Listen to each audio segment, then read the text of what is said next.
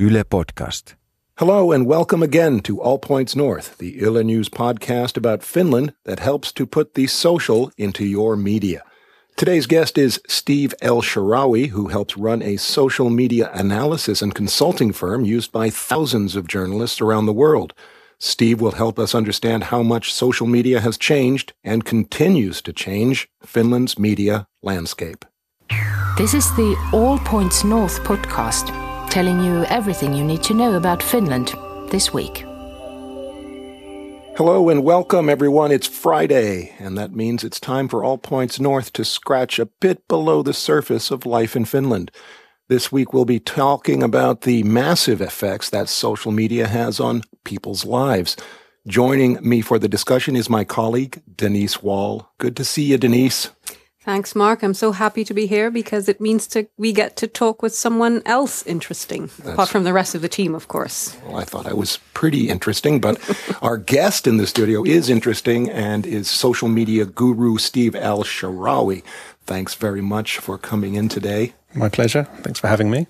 First, in the interest of full disclosure, we need to point out that the social media consulting company you work for, EzyInsights, is one of one that many European uh, media outlets use, including Yle, the public broadcaster behind Yle News and this podcast.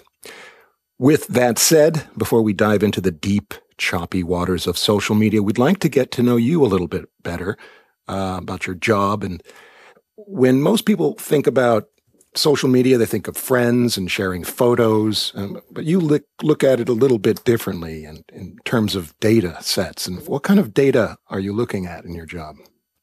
Right. So I guess what uh, I could say is that we take a, a, more of a bird's eye view of what's happening. Mm-hmm. Uh, the individual likes and, and, shares and who does them isn't necessarily so important to us.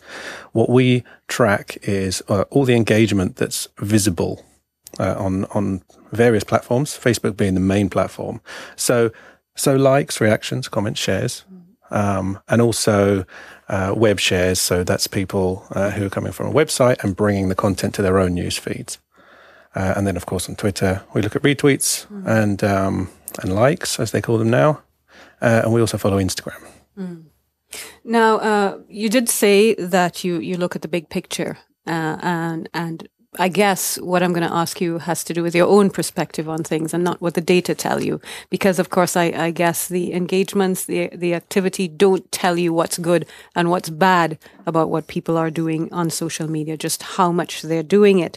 But I recall that when we first started out in the brave new world of social platforms, Facebook in particular, for example, was touted as something that would bring people together. That was the, you know, that was the, the shining uh, principle of, of the thing. Uh, what do you think the world is now, roughly 10 years after this particular platform has de- debuted? Are we more connected or are we more divided?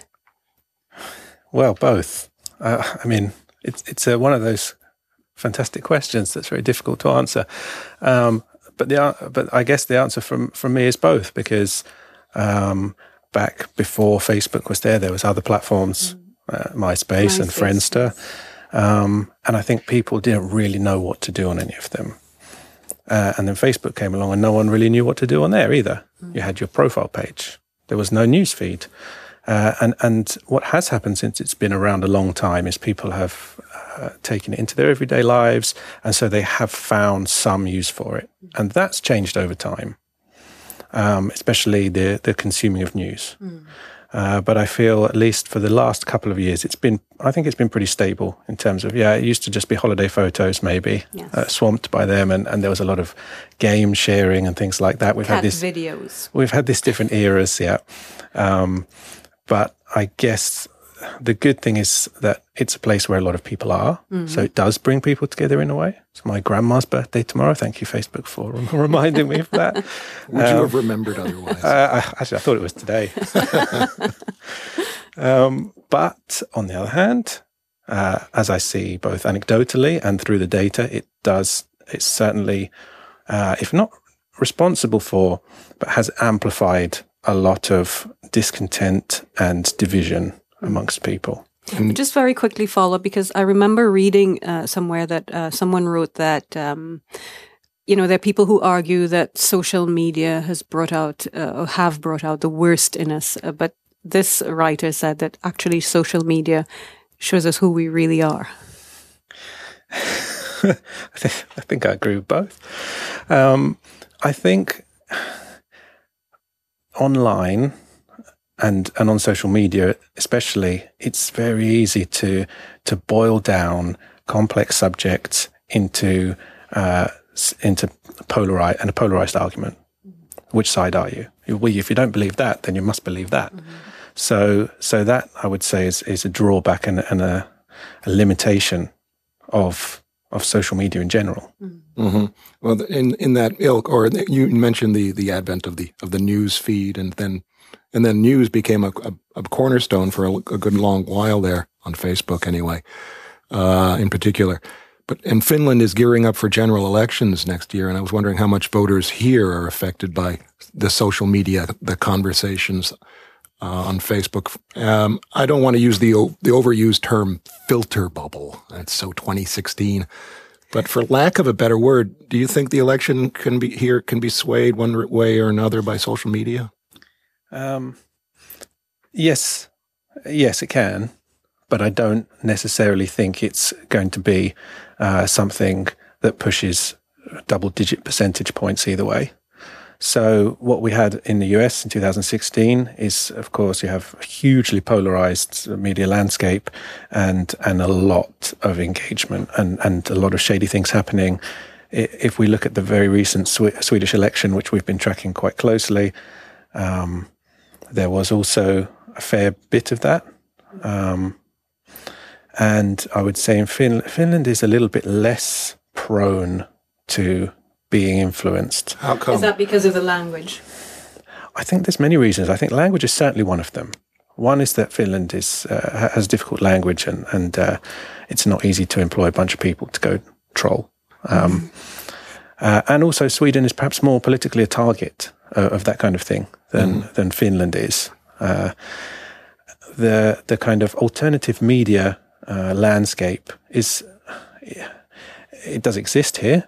Uh, in in Sweden, it tends uh, to me to be a little bit more developed. They get more Facebook engagement uh, on those pages. They they can have a little bit more legitimacy in terms of the the reach that they must be achieving. You're referring to the Swedish uh, elections, where the, the right right end of the political spectrum uh, did quite well, and did so on a platform of kind of anti-immigration platforms. Um, uh, Denise, you yes. wanted to break I, in I, I did. I did want to get in. Uh, I know that you guys have been able to sort of track patterns of behavior. You referred to the the U.S. election back in 2016, and even more recently to what happened in, in Sweden a couple of weeks ago. Uh, do you use any of that data to sort of try and um, predict uh, any kinds of possible activity that may occur around uh, uh, potentially important elections in, in key locations, for example? Are you able to do that kind of thing? Uh, prediction in terms of it translating into actual votes is, is extremely difficult, and we don't really like to do that. What we what we like to do is present the data, mm. and, the, and the problem is even when you do that, people say, "Oh, you said there was this much mm, engagement," and it didn't mean anything, mm. and so we shouldn't worry about it. Um, what we saw in Sweden was the uh, Swedish Democrats. Um, they had, you know, 42%, uh, they dominated the political landscape, 42% of all Facebook mm. engagement across political parties and, and the members. Uh, but what did that translate into in votes? Actually, we don't know because mm. we don't know what it would have been without. Does it mean 1%? Is it 3? I don't, is it 0.5?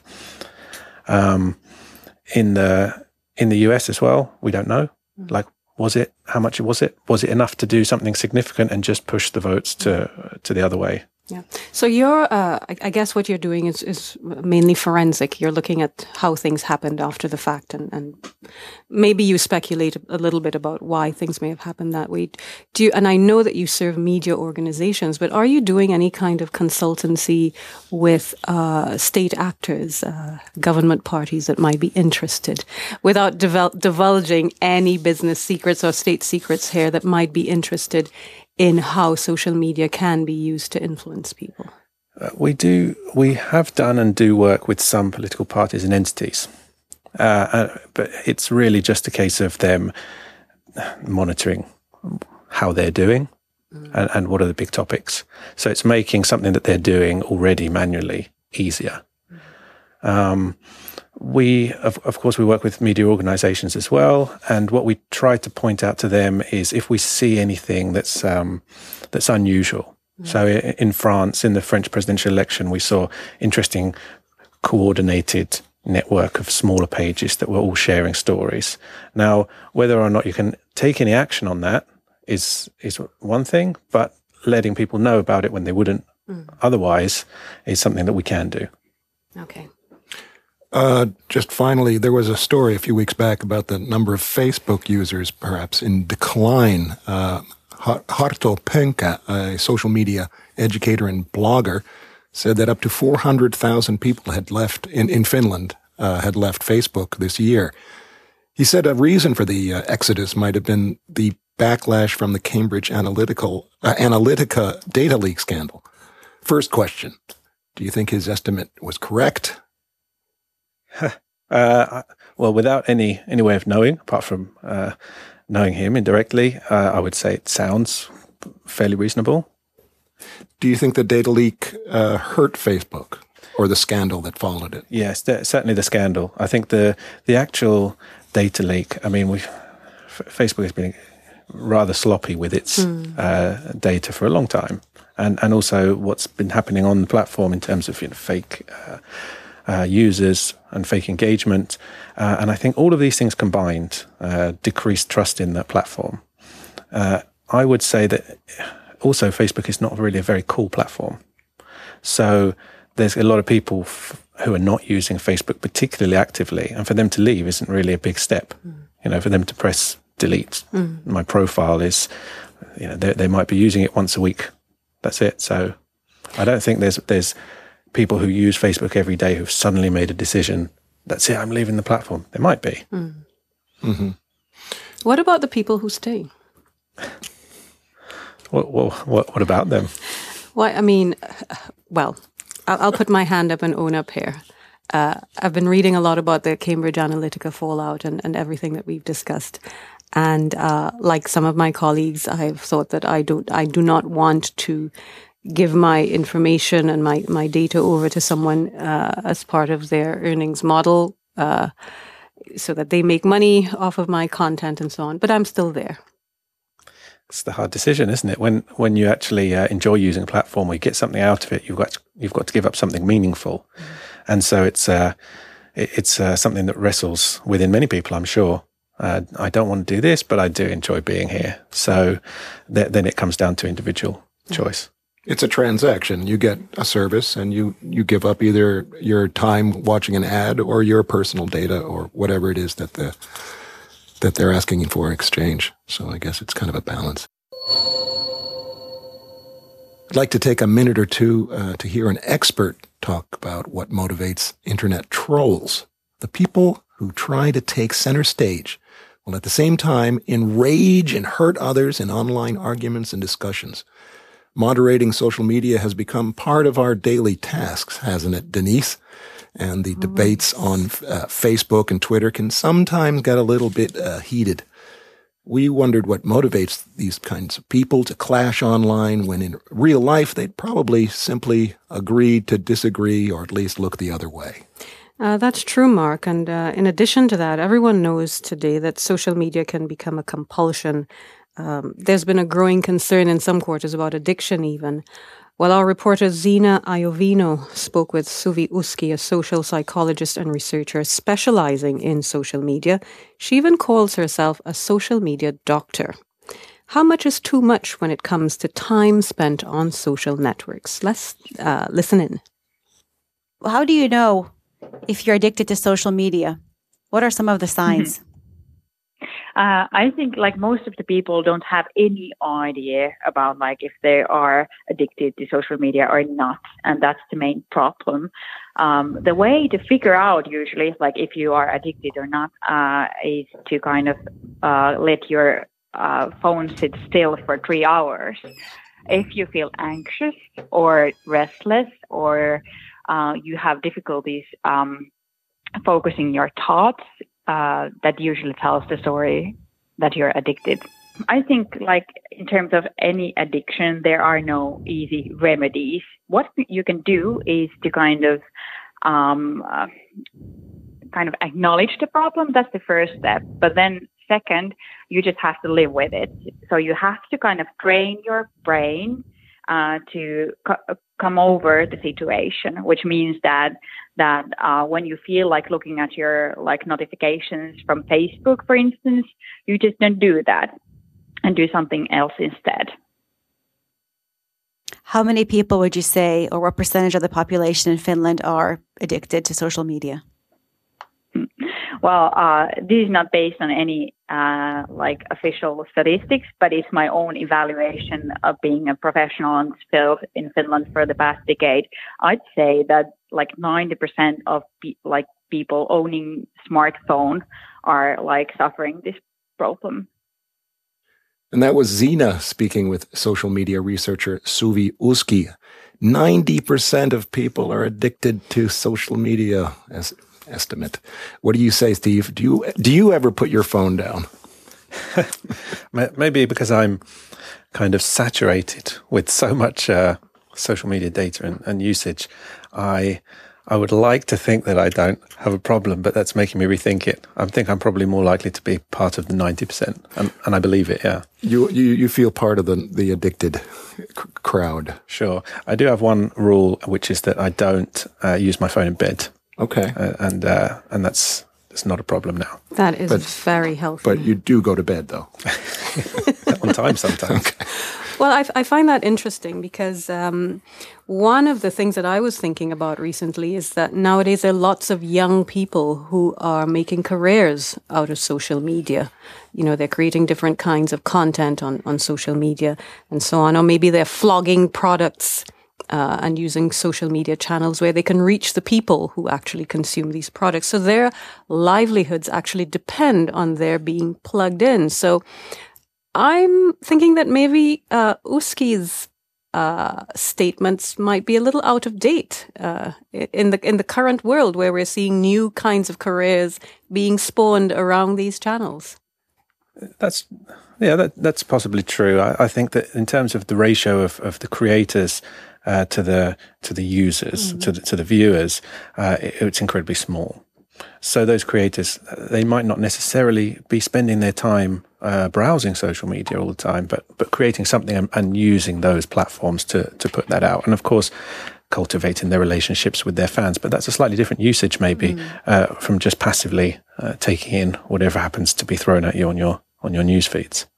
Well, I notice you don't have your phone on now, so you're well, all right. He was told to turn it You're off all for right. the show, though. We'll have to be full disclosure. It's not. Here. It's not off. so, but how how how do you uh, disconnect um, that's a good question. If I knew, then then I think I would have a, a, a good answer.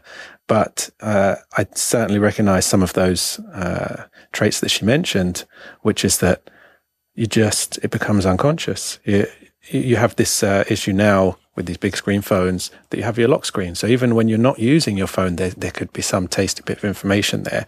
And with some phones, you know, you, you see that messages come through from someone or some person or some app, and it doesn't tell you what it says until you actually mm. look at the screen or perform some kind of action, which is like a, it's like a small present you get to unwrap. Yeah. And that's addictive in itself. Surprises all day long. Right. It's a gateway drug. Yeah. So that's a little nugget to get to get you sucked in. Now we've talked a bit about the Cambridge Analytica case and, and the fact that a lot of users' uh, data was uh, disclosed to third parties unbeknownst to them. What would you say that people should know about social media, especially for people who are less savvy about these channels? Yes, that's. I think the, the, the last thing you said about people being less savvy is extremely important because what you have um, is people who've been on Facebook ten years and they've been on the internet a long time and they kind of they don't fall for scams. Uh, but you've also got this huge wave of people who are just not necessarily particularly technically savvy. Uh, you see it at its worst in, in India with these lynch mobs mm. on WhatsApp. Yes. I see it my own dad is sending me these scam warnings, which are just completely made up. And if I tell him, he says, no, no, no, this is definitely true. Mm. Um, so that's an issue. And I think one that uh, all social platforms have been pretty slow at recognizing and taking any responsibility for. Mm. So, uh, yeah, th- that kind of l- lesser technical new uh, when it comes to being online and the prevalence of social media platforms in combination can be can be the cause of quite a few problems. So she, people should really be on the lookout for, for scams and be much more critical about some of the content that's coming in yeah. through these channels. And, and these scams, they, they come in all sorts uh, of different guises. There's the typical scams where you know you won something and you click a link, or you've been charged for something and it's the Apple Store. But then there's there's there's you know, hundreds of others. Uh, accepting friend requests mm. from Facebook. And no one goes to, you know, Facebook priming school when you join the platform. Hey, don't accept friend requests from people you don't know or recognize. Mm. There's there's nothing like that. And all it takes is is one kind of fake friend and then your friends list and your details are exposed to whoever. Right. And and the the platform like you know, people have been using it for 10 years. It seems like it's just part of life. It's part of the phone. It's, it, they don't think about, uh, contracts and whatever these all these things. It's a big corporation behind there with a lot of different other corporations and companies interested in in uh, influencing people one way or the other or or getting people to click on something. Um, how what you, what advice do you give to your dad for example um, to be a little bit more cl- uh, maybe clever online? Well well, with him personally, I just tell him that he's wrong, and then I don't reply to any of his messages. and maybe, maybe he'll reconsider at some point. Um, but I think what you have is you know a combination of pride, especially when it comes to parents. Mm-hmm. You know, I think that people are very worried about their children being online, uh, not worried enough. Mm-hmm. Um, but that's another issue. But their parents being online and and uh, older generation being online, all of a sudden you you get put into a role of te- of teaching them. Mm-hmm. And that might not be culturally appropriate. Mm-hmm. It might not be appropriate within your particular relationship, uh, and it can be it can be an issue. I mean, I mean, where where do we like how do we get those messages across in in an impartial and friendly way? What about the kids? Do you think? Uh, I mean, I don't know if you have kids, Steve, but would you? You do. Uh, would you let your kids join social media? So I have uh, I have three young children. They're eight, six, and four and the eight year old who is at school has a phone. He doesn't have Safari, he doesn't have any browser, um, he doesn't have YouTube, much to his chagrin. He's mm. allowed to watch YouTube in, the, in a kind of family mm. uh, space. And, uh, and it's difficult for him because a lot of other children, they have unfettered access to, uh, to all and everything that there is. Uh, there's preschool children in, in my in the yard outside my house running around with their mobiles and they're and they upload to this. I can't remember the Musical.ly, which has just changed mm-hmm. to another mm. platform, TikTok maybe. Um, and my six-year-old daughter is asking, "Can I go on this platform?" And I'm thinking, for all the that it's not hundred percent bad, but the level of supervision required, manual supervision, it can be too high a price to pay. Mm-hmm. So it's easier to say no. Right.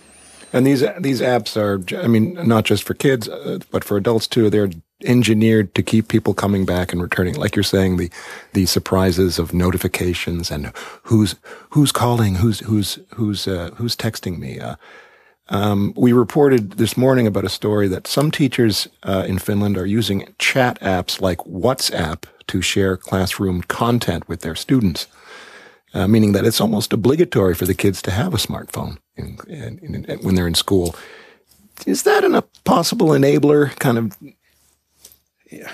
It, it's it's a tough issue because the ease of use is the is the driving uh, kind of the the influence behind that, and I can understand it from that point of view. Uh, I haven't no, haven't seen that personally. Mm-hmm. I have been forced to use this Wilma app, unfortunately. Mm. Um, but for example, all of the parents of my uh, of my son's class are on a WhatsApp group, mm-hmm. so therefore I kind of have to be in it, even if I don't want to be. So you're either tied because something is easy, or you're tied because of some sort of um, commitment. Yes, yes, it's ubiquitous. Well, uh, time to move on. And our program won't be complete without checking in to see what our audience have been talking about.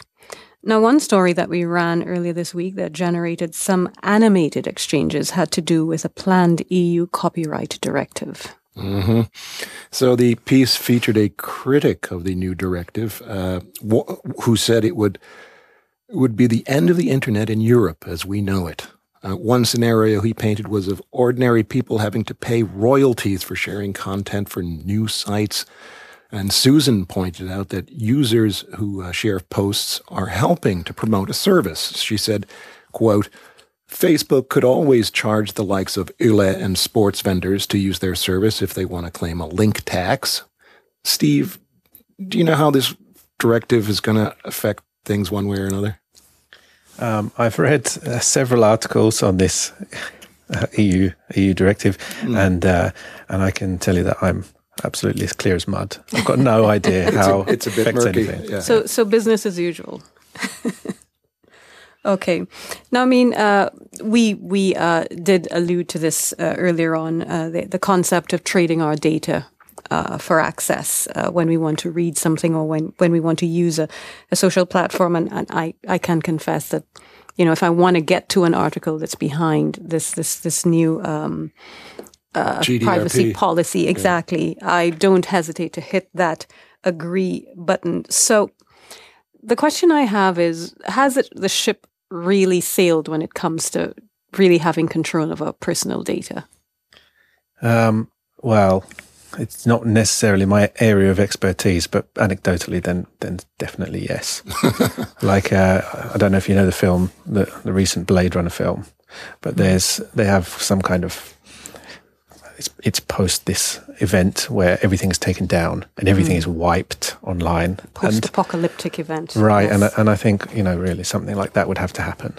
All uh, the likes and all the smiley faces just disappeared, just gone. And and even then, as soon as it was turned back on, everyone would be diving in, and just clicking yes, I, I agree, yeah. without reading, mm. because that's just the um, ingrained habit of people now. No, yeah. Just just wanted to ask this this quick follow up. Um, is there really a risk? Uh, I know you said that you you've just read a couple of articles uh, about this this new directive, and you're not very clear on how it's going to work at all. But in terms of that kind of scenario that Mark outlined, where uh, users might have to pay for sharing content onwards, could the possible uh, end result be that there would be no information sharing in the way that we've become used to it now, where people share a link to something, pass it on to someone, FYI?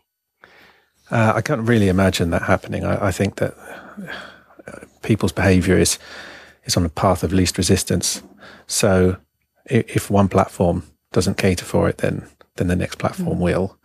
Uh, in the event that no one was able to share anything, I, I can't really imagine it happening. That's the so, basis of the internet. Right, exactly. Uh, I mean, it, the one kind of parallel maybe uh, is that if you think about all the all the dodgy and, and fake news pages that are, are on Facebook and then are kind of removed from Facebook, does that really what does that really remove? Mm. It does take away a lot of the kind of casual uh, exposure that, that people will get to that content, but it drives a lot of that behavior into groups. Mm. Uh, and groups is, is uh, an area of Facebook where we can't get, that we can't get data from, even open groups. Mm. So in a way, I would say, liken it to kind of sweeping that problem. Underground. Yeah, sweeping mm. it under the carpet because it's still going to be there uh, and it's still happening, but just away from from the eyes of the public. We had one final uh, comment from Henri on Facebook, and he said uh, the directive, the the EU copyright directive, is poorly crafted. He he said, "quote." badly written laws open door uh, open a door for abuse. Let's say that something major happens at an event like racial discrimination. People take documents of it and the hosting party can take all of them down and drag people to court with legitimate cause for breaking the law. Now, that's an interesting scenario uh, Henri thought of, but is there a possibility that the directive could actually result in an infringement on people's rights? Uh, again, i it, the, the problem I, I see with EU crafted laws and, and really any laws around uh, social media platforms, and especially what to do with Facebook, is that the reality of how things work and how they are understood within the decision making areas, there, there, there's a big gap there. They might get a couple of experts in and they might t- try to explain in layman terms how this works. And then the laws are maybe crafted upon that information. And so by the time they come round into, into any kind of fruition, mm it's always going to be this kind of general way of uh, describing how things should be without necessarily even the ability to be practically applied. Mm. So I think that's one of the uh, areas where this comes, uh, where this problem comes from, which is that there, a lot of people interpret this EU directive in different ways. Yeah. And, and no one really knows how you apply it. We had panic about that with GDPR and still do. Yes, and then the uh, the great thing about um, working in Brussels is that the EU doesn't actually create national laws; they create directives, and it's left left to the national governments to figure out, as you said, how to apply it, and not only that, how to enforce it. If you have something on your mind, send your comment or question to Yle News's Facebook or Twitter accounts, or email us at yle.news at yle.fi. You can also send us an audio or text message on WhatsApp. Our number is plus 358 44 421 0909. We'd like to hear what's on your mind. And now, in appropriate fashion, given the company we're keeping today, it's time to take a look at the top three news stories our readers and listeners discussed and shared the most on social media this week. While our third most talked about story reports comments by Interior Minister Kai Mykkänen on asylum seeker employment. The minister said that asylum seekers should be required to apply for and accept work since currently only 2% of them enter the workforce after their initial integration program ends. He went on to say that work may be the best way to learn the language and integrate into Finnish society. This week's second most discussed story dealt with the tragic death of a student who died following a fitness test in gym class. The so called BEEP tests are part of a national program monitoring the fitness of fifth and eighth graders. Uh, education ministry officials have cleared the school of any wrongdoing, and police said they found no reason to begin a forensic investigation into the teen's cause of death. And the top story among our Facebook audience this week had to do with the issue of Thai massage parlors. It raises the most eyebrows among our audience because an investigation by Yle found that many women from Thailand who sell sex at massage parlors do so to support their families. Although it's unknown just how many Thai women are working in massage parlors in Finland, the majority who do said that given the chance, they'd rather do other types of work. Don't forget to check out our website for more news. Just go to yle.fi slash news. Well, looking at the clock, we only have a few moments left in the show, but it is Friday. What does the weekend have in store for you, Steve? Uh, well, the weekend is blessing and a curse. I will probably spend all of my Saturday uh, thinking about how I'm going to tie my kids out and get them to sleep okay. in the evening on some kind of reasonable time, and uh, and have a nice bottle of red wine with my other half. Sounds good. A nice reward at the end of a long day. Sounds about right. For my part, I'll be on a desktop computer with dial-up internet and surf the web like the old days, and with I- IRC chat rooms. You know, remember that? How about you, Denise? What do you got in store this weekend? Well, uh, the Helsinki International Film Festival, some people know it as Love and Anarchy, kicked off yesterday. So maybe I'll head over to one of the venues to catch a thought provoking film or two. And let me just add, uh, by way of a small promo, that it ends on the 30th, so anyone else who's interested still has time to go. Sounds great, Denise. Um, thinking the weekend's getting started here, so uh, let's get these headphones off and get the weekend started. Before we do, I'd like to thank our guest, Steve El-Sharawy. Thanks for taking the time to talk with us, Steve. Thank you very much for having me. I also want to thank my co host, Denise Wall. Thank you very much, Denise. Thank you. Thanks to you both. We'd like to also thank our dear audience. You can keep in touch with us the rest of the week via our Facebook, Twitter, and Instagram accounts. And of course, yle.fi slash news. This week's All Points North was produced by Lydia Taylorson. Our reporter was Zena Iovino, and our golden eared audio engineer was Katri Koivula. Thanks for joining us, and remember to tune in again next week. Bye-bye. Bye. Bye. You've been listening to All Points North, a podcast produced by Yle News, a unit of the Finnish Broadcasting Company. For daily news from Finland in English, head to yle.fi slash news and follow us online at Facebook, Twitter, and Instagram. You've been listening to Yle News.